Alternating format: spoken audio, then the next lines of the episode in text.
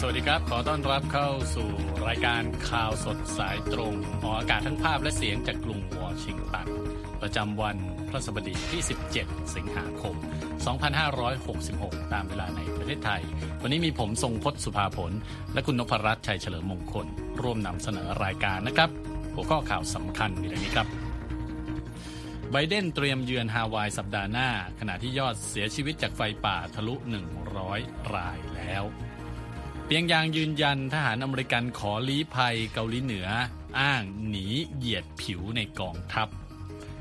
ขาดทรัมป์ขึ้นศาลต่อเนื่องหลังถูกฟ้องหลายคดีกระทบหาเสียงเลือกตั้งประธานาธิบดีปีหน้า จีนเลิกรายงานตัวเลขว่างงานคนหนุ่มสาวหลังสถิติพุ่งต่อเนื่อง ในส่วนเสริมข่าววันนี้นะครับ มีรายงานตรวจสอบข่าวเช่นเคยจริงหรือไม่ทางการจีนไม่ยอมรับว่าจงใจผันน้ำท่วม เข้าเมืองเล็กเพื่อปกป้องกลุ่มปักกิ่ง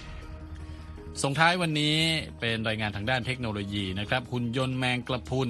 ผู้พิทักษ์ภาคพื้นสมุทรเป็นอย่างไรนั้น ต้องติดตามรายงานข่าวสดสายตรงจากกรุงวอชิงตันครับ ครับยัง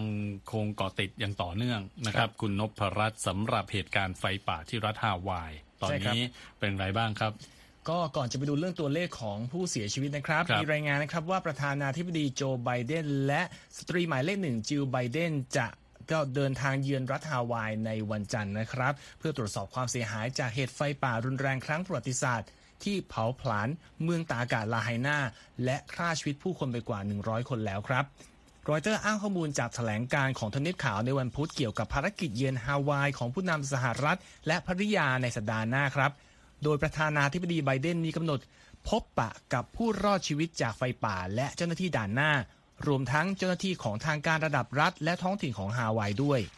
ในวันอังคารนะครับ ผู้นำสหรัฐกล่าวระหว่างการเยือนมิลวอกกี้ว่า ตนและภริยาจะเดินทางเยือนฮาวายให้เร็วที่สุดเท่าที่จะทำได้ แต่ไม่อยากให้การปรากฏตัวของเขากระทบกับภารกิจการค้นหาและเข้าเคลียร์พื้นที่ไฟป่าครับ สำหรับสถานการณ์ล่าสุดนะครับคุณทรงพจน์ผู้ครับเสียชีวิตจากไฟป่าในเมืองลาไฮนาเพิ่มเป็น 106 คนแล้ว ขณะที่ทางการท้องถิ่นสามารถระบุรายชื่อผู้เสียชีวิตกลุ่มแรก ซึ่งเป็นผู้คนที่อาศัยในเมืองลาไฮนาทั้งสิ้น ด้านกระทรวงสาธารณสุขสหรัฐส่งทีมงานเพื่อช่วยระบุอัตลักษณ์ผู้เสียชีวิตจากไฟป่าเพิ่มเติมด้วย ส่วนผู้ว่าการรัฐวายจอร์จกรีน ได้ขอความร่วมมือจากประชาชนในพื้นที่ให้มีความอดทนในช่วงเวลาอันยากลำบากนี้ครับ หลังจากทางการได้รับคำร้องมากมายจากประชาชน ให้เข้าถึงพื้นที่ไฟป่า ขณะที่การค้นหาผู้เสียชีวิตในพื้นที่ไฟป่าทำได้ราว 32%เท่านั้น และความท้าทายใหม่สำหรับการค้นหาผู้เสียชีวิตคือ พายุฝนฟ้าขนองและลมกันโชกแรงที่คาดว่าจะเกิดขึ้นในช่วงสุดสัปดาห์ครับ ก็ผ่านไปแล้วหนึ่งสัปดาห์นะครับ หลังจากไฟป่าเผาผลาญเมืองลาไฮนาเมืองตากอากาศสำคัญทางประวัติศาสตร์ในรัฐฮาวาย ซึ่งทางการก็สามารถควบคุมไฟป่าได้ 85%แล้ว ในส่วนของผู้รอดชีวิตจำนวนมากก็ได้ย้ายไปพำนักในโรงแรมที่จัดไว้สำหรับผู้ประสบภัยที่เป็นคนท้องถิ่น ขณะที่การบริจาคอาหารและสิ่งของจำเป็นต่างหลั่งไหลเข้ามาอย่างไม่ขาดสายครับแต่ตอนนี้นะครับยังมีประชาชนในเมืองลาไฮนาที่ไม่มีไฟฟ้าใช้ไม่มีสัญญาณโทรศัพท์ และไม่มีข้อมูลเกี่ยวกับการขอความช่วยเหลือ และมีรายงานว่าผู้คนเดินทางเท้าหาสัญญาณโทรศัพท์ไปทั่วพื้นที่เพื่อติดต่อขอความช่วยเหลือ และมีรายงานเครื่องบินเล็กเปิดลำโพงกระจายเสียง เพื่อเผยแพร่พิกัดที่สามารถรับน้ำและสิ่งของจำเป็นได้ในพื้นที่ประสบภัยนะครับ ผู้คนกว่า 3,000 คนได้ลงทะเบียนเพื่อขอความช่วยเหลือจากรัฐบาลกลางสหรัฐ อ้างอิงจากข้อมูลของสำนักงานรัฐบาลกลางด้านการจัดการเหตุฉุกเฉินหรือว่าฟีมาและคาดว่าตัวเลขดังกล่าวจะเพิ่มสูงขึ้นอีกนะครับ ไฟป่าลาไฮนาสร้างความเสียหายไปแล้วราว 3,200 ล้านดอลลาร์ ตามข้อมูลของบริษัท Karen Clark and Company ซึ่งประเมินจากอสังหาริมทรัพย์ที่มีการประกันรับรองนะครับ แต่คาดว่ามูลค่าความเสียหายที่แท้จริงอาจมากกว่านี้ เพราะบริษัทระบุว่าอาคารมากกว่า 2,200 แห่งถูกทำลายจากไฟป่า และราว 3,000 แห่งได้รับความเสียหายจากควันไฟและไฟไหม้ครับ คุณสมพศ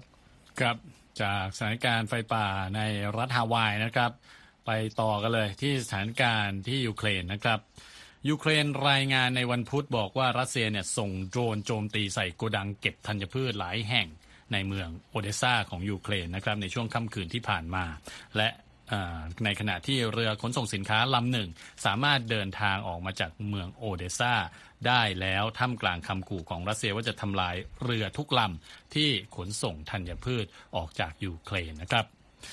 เรือสินค้าโจเซฟชูลเตซึ่งติดธงฮ่องกงเดินทางออกจากเมืองท่าโอเดสซาในวันพุธหลังจากติดอยู่ที่ท่าเรือแห่งนี้มาตั้งแต่เดือนกุมภาพันธ์ปีที่แล้ว เมื่อรัสเซียเริ่มปฏิบัติการรุกรานยูเครน เจ้าหน้าที่ยูเครนกล่าวว่ารัสเซียโจมตีทางอากาศ ใส่โกดังและ ยุ้งเก็บธัญพืชหลายแห่งนะครับที่เมืองเรนีบนฝั่งแม่น้ำดานูบ ซึ่งถือเป็นเส้นทางสำคัญของยูเครนในการส่งธัญพืชออกสู่ตลาดโลก ภาพจากสื่อสังคมออนไลน์แสดงให้เห็นโกดังหลายแห่งถูกทำลาย กองเมล็ดธัญพืชและเมล็ดทานตะวัน กระจัดกระจายไปทั่วบริเวณนะครับหลายสัปดาห์ที่ผ่านมารัสเซียระดมโจมตีใส่ท่าเรือของยูเครนและก็โกดังเก็บทำธัญพืชจำนวนมาก หลังจากที่ถอนตัวออกจากข้อตกลงอนุญาตการขนส่งธัญพืชผ่านทะเลดำ รัฐบาลกรุงมอสโกขู่ด้วยว่าจะเล็งเป้าโจมตี เรือทุกลำที่ขนส่งสินค้าออกจากยูเครน โดยเมื่อวันอาทิตย์กองทัพเรือรัสเซียได้ยิงปืนใหญ่เตือนเรือลำหนึ่งที่กำลังมุ่งหน้าไปยังยูเครนอีกด้วยนะครับ คุณนพรัตน์ครับ แม้ว่าจะมีคำขู่ที่ว่านี้นะฮะแต่เมื่อสัปดาห์ที่แล้วยูเครนก็ได้ประกาศจัดทำ ระเบียงมนุษยธรรมในทะเลดำเพื่อใช้เป็นเส้นทางเดินเรือของบรรดาเรือสินค้าที่ติดอยู่ในยูเครนมานานหลายเดือน โดยรับรองว่าเรือเหล่านั้นไม่มีความเกี่ยวข้องกับการทหารแต่อย่างใด บริษัทเบิร์นฮาชูชิปแมネจเมนต์นะครับเจ้าของเรือโจเซฟชูลเตยืนยันว่าเรือลำนี้เดินทางออกจากยูเครนแล้ว และกำลังมุ่งหน้าไปยังนครอิสตันบูลตุรกีพร้อมสินค้ามากกว่า 2,000 ตู้คอนเทนเนอร์ น้ำหนักกว่า 30,000 ตันนะครับ อย่างไรก็ตามรัสเซียยังไม่ได้ตอบรับนะครับ ว่าจะเคารพระเบียงมนุษยธรรมที่ยูเครนประกาศไว้หรือไม่ ขณะที่บริษัทขนส่งสินค้า และบริษัทประกันต่างๆ ก็เป็นกังวลต่อความปลอดภัยของเรือสินค้าลำนี้ด้วยนะครับคุณนพรัตน์ครับ จากสถานการณ์ระหว่างยูเครนกับรัสเซียไปดูเรื่องของ สหรัฐและเกาหลีเหนือกันบ้างครับเพราะเราติดตามมาก่อนหน้านี้ ล่าสุดนะครับ ทางรัฐบาลกรุงเปียงยางออกมายืนยันเป็นครั้งแรกครับ ว่าได้ควบคุมตัวทราวิสคิงพลทหารอเมริกันที่หลบหนีข้ามพรมแดนมายังเกาหลีเหนือ ผ่านพื้นที่ความมั่นคงร่วมหรือว่า JSA เมื่อเกือบหนึ่งเดือนที่แล้วนะครับรบโดยสื่อ KCNA ของเกาหลีเหนือ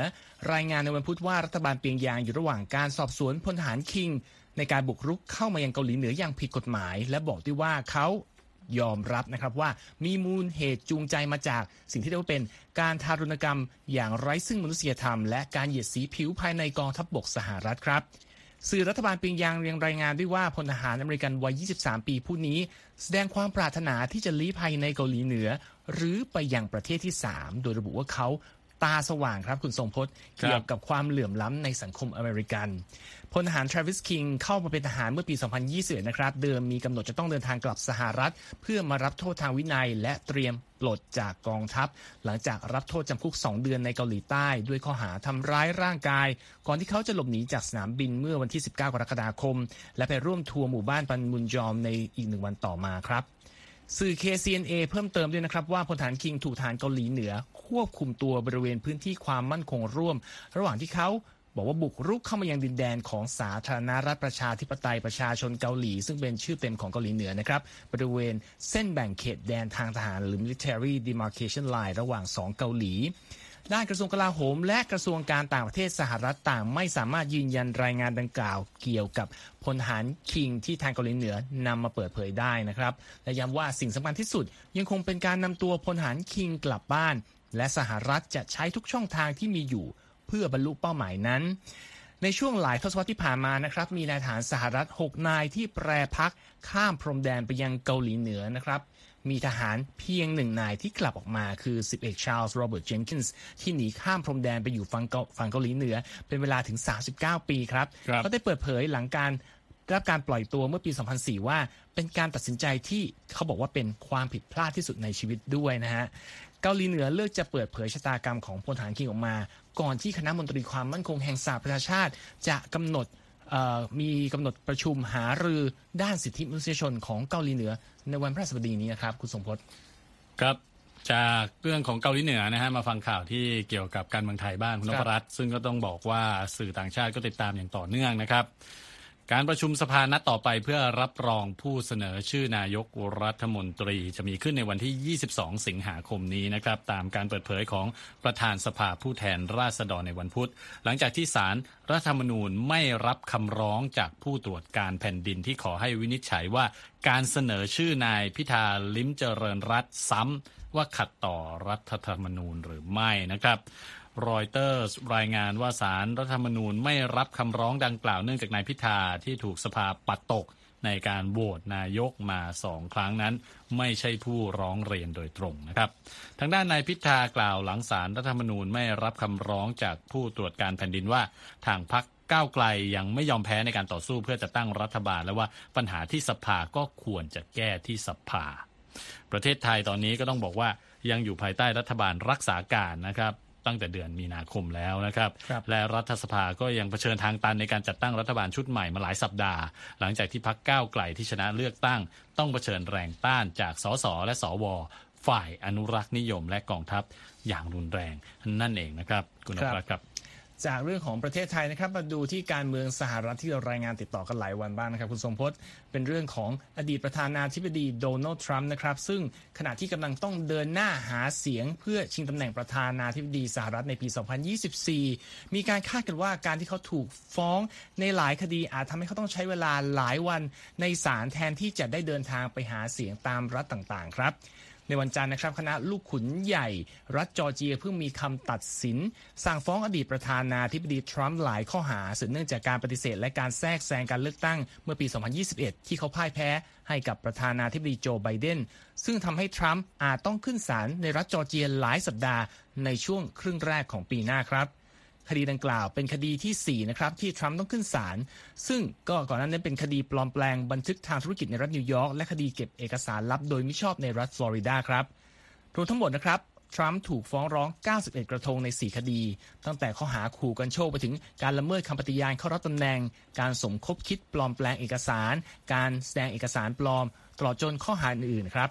การต่อสู้ทางกฎหมายดังกล่าวก็อาจทำให้ทรัมป์ต้องเสียเวลาไม่น้อยนะครับในกระบวนการพิจารณาคดีเหล่านั้น และหากถูกตัดสินว่ามีความผิดจริง ก็อาจถูกจำคุกหลายปีด้วย แต่ทรัมป์ก็กล่าววิจารณ์การฟ้องร้องดำเนินคดีต่อตนนะครับว่ามีนัยยะทางการเมืองเพื่อสกัดกั้นการหาเสียงของตนเองนะครับครับ มาดูเงื่อนเวลาของทรัมป์ทั้งในส่วนของการหาเสียงและการขึ้นศาลในปีหน้าบ้างนะครับคุณนพรัตน์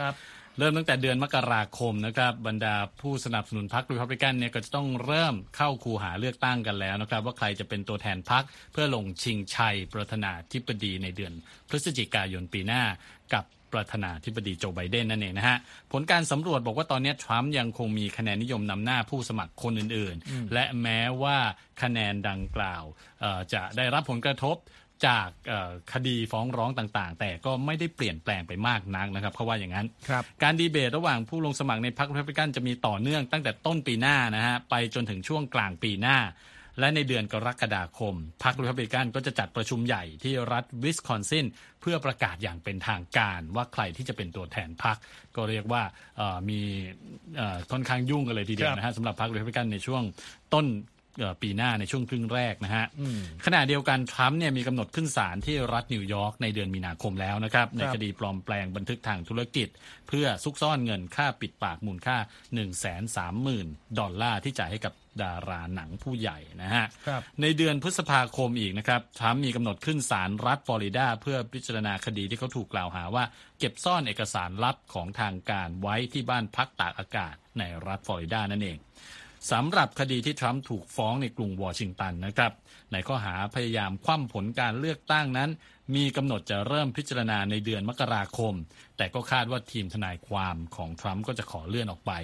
ส่วนคดีล่าสุดที่ถูกฟ้องที่รัฐจอร์เจียนะครับอายการผู้ยื่นฟ้องคดีนี้บอกว่าจะขอให้ศาลเริ่มกระบวนการพิจารณาพิจารณาคดีภายใน 6 เดือน ก็เรียกว่าตั้งแต่ต้นปีหน้าเนี่ยอดีตประธานาธิบดีทรัมป์เนี่ยต้อง ขึ้นโรงขึ้นศาลกันแบบว่าติดติดกันเลยนะฮะจากทั้ง 4 คดีที่ว่านี้นะครับในขณะเดียวกันก็มีเรื่องของการหาเสียงด้วยนะฮะครับอ่าไปกันต่อนะครับคราวนี้กลับไปที่จีนบ้างคุณนพรัตน์นะฮะเหตุภัยพิบัติน้ำท่วมใหญ่ในจีนในช่วงที่ผ่านมานะครับ จากพายุโซนร้อนทกสุรีเนี่ยก็กลายเป็นประเด็นร้อนทำให้เกิดเสียงวิพากษ์วิจารณ์อย่างมากต่อรัฐบาลจีนที่ตัดสินใจ ปกป้องกรุงปักกิ่งเอาไว้ก่อนครับด้วยการสั่งให้ประชาชนในพื้นที่ใกล้เคียงเนี่ยเสียสละนะครับให้กับกรุงปักกิ่ง แต่กระบอกเสียงของรัฐบาลกลับออกมาปฏิเสธ เสียงวิจารณ์เสียงกลด่าของประชาชนที่ว่านี้นะครับ ว่าบอกว่าไม่เป็นข้อมูลความจริงครับอ่าทางโพลิกราฟของ VOA ก็ตรวจสอบเรื่องนี้นะครัครับบผลเป็นอย่างไรคุณนพรัตน์ ก็ต้องเท้าความเหมือนเดิมนะครับว่าเกิดอะไรขึ้น คือระหว่างช่วงวันที่ 29 กรกฎาคมถึง 2 สิงหาคมที่ผ่านมานะครับ พายุโซนร้อนทกสุรีนำพาสภาพฝนที่บอกตกหนักที่สุดในรอบ 140 ปี ไปครับยังกรุงปักกิ่งเมืองหลวงของจีนนะครับ โดยทางรัฐบาลรายงานว่าข้อมูลจนถึงวันที่ 9 สิงหาคม มีผู้เสียชีวิตจากพายุบัตรครั้งนี้อย่างน้อย 33 คนแล้วครับและยังน้อยมีอีก 18 คนที่ยังสูญหายอยู่นะครับแต่ หูซี่จิน เป็นนักเขียนบทความวิเคราะห์การเมืองและอดีตบรรณาธิการใหญ่หนังสือพิมพ์ Global Times ของรัฐบาลกรุงปักกิ่ง ออกมาโอกออกโรงปกป้องรัฐบาลจีนผ่านแพลตฟอร์มเวยป๋อนะครับสื่อสังคมออนไลน์ของจีน ด้วยการระบุว่า ตอนนี้เสียงวิพากษ์วิจารณ์ว่ารัฐบาลไม่มีการระวังภัย ไม่มีการเตรียมความช่วยเหลือกู้ภัย อาจไม่ได้มาจากความจริงส่วนใหญ่ เป็นเรื่องของประชาชนออกมาระบายอารมณ์เท่านั้น ฝ่ายโพลิกราฟตรวจสอบแล้ว ก็พบว่าสิ่งที่เขาพูดเป็นความเท็จครับครับ เพราะว่าเสียงวิพากษ์วิจารณ์ของชาวเน็ตในจีนนั้น พุ่งเป้าไปที่การตัดสินใจของทางการที่ผันน้ำปริมาณมากถึง 1,800 ล้านลูกบาศก์เมตร จากภาวะน้ำท่วมใหญ่ในมณฑลเหอเป่ยเพื่อปกป้องกรุงปักกิ่งและเมืองเทียนจินซึ่งเป็นเขตเทศบาลสำคัญของประเทศครับ แล้วในความเป็นจริงเป็นอย่างไรฮะ เกิดอะไรขึ้นกับพื้นที่รอบๆรอบๆกรุงปักกิ่ง ครับ ยกตัวอย่างนะครับ รายงานข่าวบอกว่าเขตเหมือนโถโกทางตะวันตกของกรุงปักกิ่งนะครับ มีฝนตกหนักและน้ำท่วมครับรุนแรง จนทำให้ประชาชนราว 3 1 0 0 0 0 คน ต้องใช้ชีวิตแบบ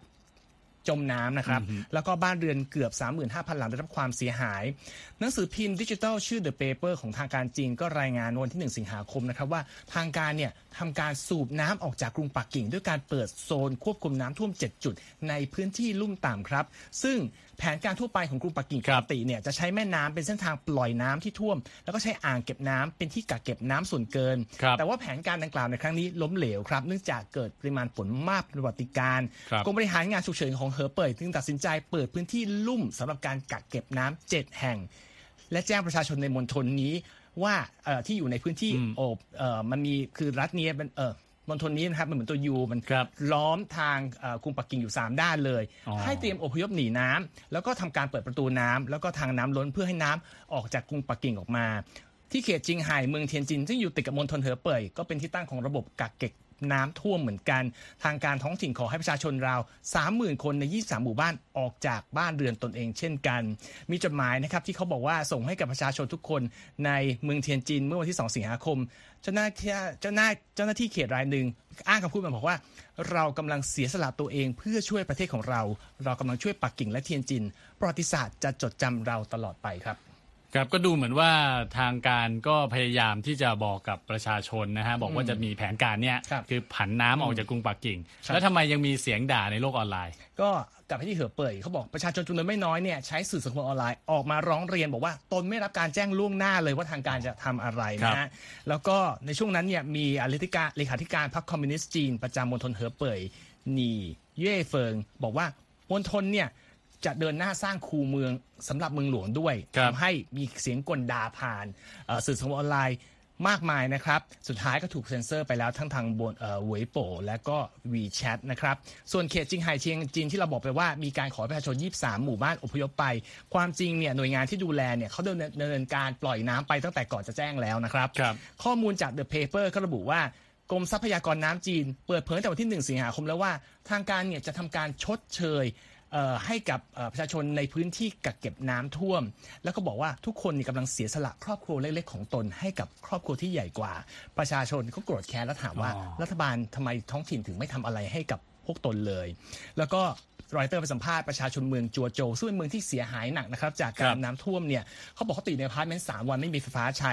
ถามว่าเขาบอกว่าอันนี้ quote มานะที่อื่นคุณจะเห็นผู้นำต่างๆ เร่งออกมาอยู่แนวหน้าช่วยประสานงานการกู้ภัย แต่ที่จัวโจว ทุกคนอันตรธานหายไปหมดนะครับ ชาวเน็ตในจีนคนหนึ่งออกมาล้อเลียนโพสต์ของเออหูซี่จินอเอ่ออดีตบรรณาธิการครับใหญ่นะครับ Global Times ด้วยการเขียนต่อบอกว่า ถ้าคุณบอกว่านั่นไม่ใช่ความจริง งั้นเราคงไม่มีคนเสียชีวิตสักคนหนึ่งแล้วก็ไม่มีคนสูญหายด้วยสิอืมโอเคโอเคครับก็คือการทำงานของรัฐบาลนะฮะกับความไม่พอใจของประชาชนนะฮะก็ถือว่าเป็นเรื่องที่คุณนพรัตน์พูดถึงนะฮะครัก็บเป็นการตรวจสอบ ข้อเท็จจริงนะครับจากโพลีกราฟออกมานะครับ ติดตามได้ทาง VOA อ่าเว็บไซต์เรานะครับ voa thai com รวมทั้งสื่อสังคมออนไลน์ต่างๆนะครับ YouTube Twitter ทวิตเตอร์แล้วก็ตอนนี้เป็น X แล้วครับนะฮะแล้วก็ Instagram กับอ่าทาง Facebook Facebook ด้วย Spotify Spotify ด้วยขอบคุณครับคุณนพรัตน์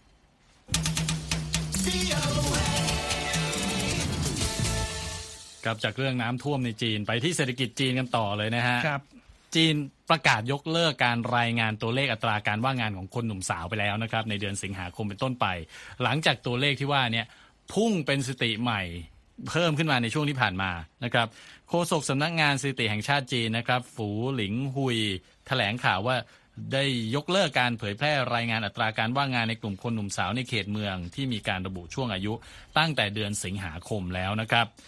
โดยเขาบอกด้วยว่า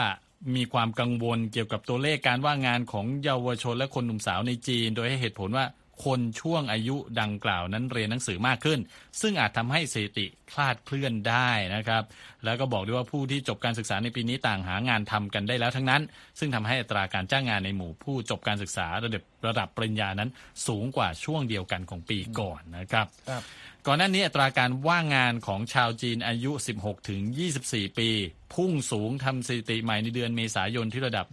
20.4%นะครับ ซึ่งถือเป็นสถานการณ์เลวร้ายที่สุดนับตั้งแต่สำนักงงานสถิติแห่งชาติจีนเนี่ยเริ่มรายงานสถิตินี้มาตั้งแต่ปี 2018 นะครับครับแต่หลังจากนั้นในเดือนพฤษภาคมและมิถุนายนตัวเลขดังกล่าวก็สร้างสถิติใหม่ต่อเนื่องคือพุ่งสูงเลยนะฮะ 20.8%และ 21.3%ตามลำดับ จนล่าสุดรัฐบาลกรุงปักกิ่งก็ตัดสินใจยุติการเผยแพร่ข้อมูลอัตราการว่างงาน ซึ่งก็เป็นดัชนีสะท้อนนะครับว่าเศรษฐกิจใหญ่ของจีนซึ่งมีขนาดเป็นอันดับสองของโลกกำลังเผชิญปัญหาในการฟื้นตัวจากการล็อกดาวน์ของโควิด -19 นั่นเองครับคุณนพรัตน์ครับ มาดูข่าวการพักร้อนของมะเขือเทศที่อินเดียกันบ้างครับครับเป็นเรื่องของธุรกิจฟาสต์ฟู้ดชื่อดังนะครับ Burger King ตัดสินใจนำเมเอ่อ กับมะเขือเทศจากเมนูอาหารต่างๆ หลายสาขาของตนทั่วอินเดียนะครับ เพราะว่าพิษพืชผักราคาแพงกระทบอ๋อผู้บริโภค แล้วก็ธุรกิจอาหารทั่วประเทศนะครับครับรอยเตอร์รายงานเมื่อ 16 สิงหาคมว่าเบอร์เกอร์คิงอย่างน้อย 2 สาขาในอินเดียประกาศว่า แม้แต่มะเขือเทศยังต้องการวันหยุด เราไม่สามารถใส่มะเขือเทศในอาหารพวกเราได้ ทางบริษัทระบุเพิ่มเติมว่าการขาดแคลนมะเขือเทศทำให้เกิดปัญหาด้านคุณภาพของวัตถุดิบด้วยนะครับ ปัจจุบันเบอร์เกอร์คิงมีสาขาทั่วอินเดียประมาณกว่า 400 แห่งนะครับ ก็เป็นอีกแบรนด์ฟาสต์ฟู้ดหนึ่งที่เจริญรอยตามแนวทางของแม d โดนัล s กับ Subway ที่ตัดสินใจเอามะเขือเทศออกจากเมนูไป เพราะว่าราคาอาหารพุ่งสูงทั่วประเทศนับตั้งแต่ต้นปี 2020 นะครับ วิกฤตมะเขือเทศครั้งนี้เขาบอกเกิดขึ้นในช่วงที่ราคาพืชผักประเภทอื่นๆแพงขึ้นถึงเกือบ 5 เท่าตัวเลยนะครับ คุณทรงพจน์ครับแล้วก็ทางรอยเตอร์รายงานว่าข้อมูลเงินเฟ้อกรกฎาคมพบว่าสินค้าประเภทพืชผักของอินเดียเนี่ยสูงขึ้นถึงร้อยละ37 ในช่วงหนึ่งปีที่ผ่านมาด้วยนะครับครับไม่รู้จะส่งผลกระทบถึงซอสมะเขือเทศหรือเปล่านะอันนั้นถ้าอันนั้นนี่เรื่องใหญ่เลยนะฮะครับเพราะว่าหลายๆคนก็กินอาหารฟาสต์ฟู้ดเนี่ยขาดไม่ได้เลยนะครับ สำหรับซอสมะเขือเทศนะฮะ เดี๋ยวช่วงต่อไปไปฟังข่าวกีฬาและรายงานทางด้านเทคโนโลยีกันบ้างครับ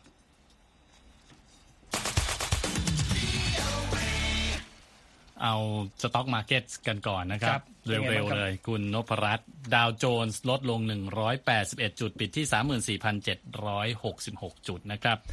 Standard Poor's ลดลง 34 จุด ปิดที่ 4,404 จุด NASDAQ ลดลง 156 จุด ปิดที่ 13,475 จุด ส่วนอัตราแลกเปลี่ยนนะครับ ตอนนี้ 1 ดอลลาร์แลกได้ 35 บาท 48 สตางค์แล้วนะครับครับข่าวกีฬาอย่างที่บอกไปนะครับเป็นฟุตบอลโลกหญิง 2024 ล่าสุดก็ได้ทีมที่จะเข้าไปชิงชนะเลิศกันแล้ว ก็คือทีมชาติอังกฤษเขาเรียกว่าสิงโตสาวนะฮะครับเป็นฉายาของเขา กับทีมชาติเอ่อ สเปนนะครับหลังจากที่อังกฤษเนี่ยเอาชนะเจ้าภาพออสเตรเลีย 3 ต่อ 1 ในวันพุธนะครับส่วนสเปนก็สามารถเอาชนะสวีเดนเข้ามาได้ 2 ประตูต่อ1นะครับครับก็ทั้งสองทีมนะฮะ ยังไม่เคยสัมผัสกับแชมป์ฟุตบอลโลกกันมาก่อนทั้งคู่นะครับ ยังไม่เคยเข้าชิงชนะเลิศกันเลย ต้องมาเจอกันนะครับ ในครับวันอาทิตย์ที่จะถึงนี้ที่นครซิดนีย์นะครับ ส่วนออสเตรเลียก็จะไปชิงที่ 3 กับสวีเดนนะครับ ก็ถือว่ามาไกลมากนะครับครับสำหรับออสเตรเลีย ซึ่งต้องบอกว่าเป็นม้ามืดรายการนี้ด้วยนะครับคุณนพรัตน์ครับอะจากเรื่องของกีฬาเราไปส่งท้ายกันเรื่องของรายงานทางด้านเทคโนโลยีบ้างนะครับ มีเรื่องของ หุ่นยนต์แมงกระพุน ครับ ช่วยสำรวจมหาสมุทรเรื่องนี้เป็นอย่างไรนะฮะ คุณธัญพรสุนทรวงศ์มีรายงานของผู้สื่อข่าวสตีฟบาราโกนามาเสนอส่งท้ายครับ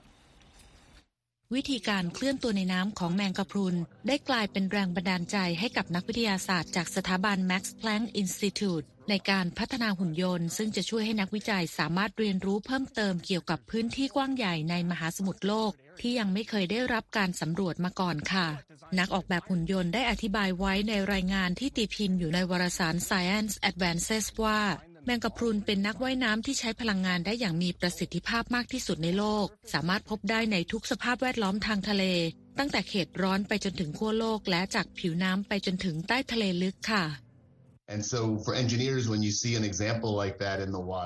จอห์นดาเบรีจากสถาบัน California Institute of Technology กล่าวว่า ในมุมของนักวิศวกรเมื่อได้เห็นการเคลื่อนตัวของแมงกะพรุนในน้ำ เราคิดต่อยอดว่าเราจะสามารถสร้างหุ่นยนต์ที่เคลื่อนตัวเหมือนแมงกะพรุนของจริงได้หรือไม่ แม้ดาเบรีศาสตราจารย์ด้านวิศวกรรมของ Caltech จะไม่ได้ร่วมการออกแบบครั้งล่าสุด แต่เขาก็บอกว่าหุ่นยนต์ตัวนี้สามารถทำอะไรได้มากกว่าหุ่นยนต์รุ่นอื่น ๆ ค่ะ หุ่นยนต์แมงกะพรุนนี้ไม่เพียงแต่จะว่ายน้ำได้ดี แต่หนวดของมันยังสามารถหยิบวัตถุต่างๆ ได้ด้วยนะคะ It can even handle very soft objects without พ touching. ยองจุนจู ผู้ร่วมออกแบบหุ่นยนต์กล่าวว่าหุ่นยนต์แมงกะพรุนนี้สามารถยกสิ่งของที่นิ่มมาก ๆ โดยที่ไม่ต้องสัมผัส เช่นไข่ปลา ซึ่งนักชีววิทยามักจะมีปัญหาในการเก็บตัวอย่างอันบอบบางนี้อยู่เสมอค่ะ เขาเสริมว่าหุ่นยนต์นี้จะช่วยให้นักชีววิทยาสามารถศึกษาสภาพแวดล้อมที่ละเอียดอ่อน อย่างเช่นแนวปะการังได้ เพราะหุ่นยนต์สามารถเคลื่อนตัวได้อย่างรวดเร็ว มีประสิทธิภาพมากและทำงานอย่างเงียบๆ แต่ก็ยังมีอีกหลายอย่างที่จะต้องเปลี่ยนแปลงแก้ไขก่อนที่จะนำไปใช้งานค่ะธัญพรสุนทรวงศ์ VOA ภาคภาษาไทย กรุงวอชิงตันค่ะ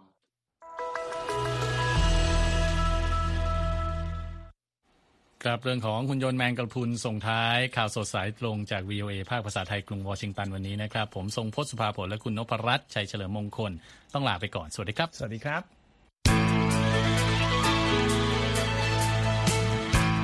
ครับและที่จบไปเป็นรายการจาก VOA ภาคภาษาไทย รายงานสดส่งตรงจากกรุงวอชิงตันประเทศสหรัฐ คุณผู้ฟังสามารถติดตามข่าวสารจากทั่วโลกได้ในทุกที่ทุกเวลา ที่เว็บไซต์ voa thai com รวมถึงทุกช่องทางในโซเชียลมีเดีย Facebook YouTube Twitter และ Instagram เริ่มต้นวันด้วยการอัปเดตข่าวสารจากทั่วโลก ผ่านรายการข่าวสดสายตรงจาก VOA ภาคภาษาไทย และสุดสัปดาห์กับ VOA ทั้งยังเรียนรู้เรื่องราวทางวัฒนธรรม และไลฟ์สไตล์ผ่านรายการภาษาอังกฤษแบบอเมริกันของเรา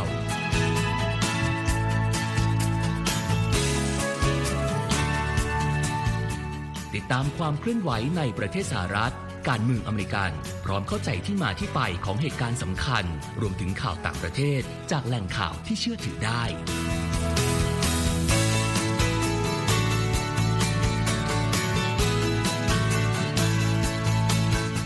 นอกจากนี้ VOA ยังมีบทสัมภาษณ์และคอนเทนต์แบบ Exclusive จากบุคคลที่น่าสนใจหลากหลายวงการ และยังมีเรื่องราวของคนไทยในประเทศสหรัฐอีกด้วย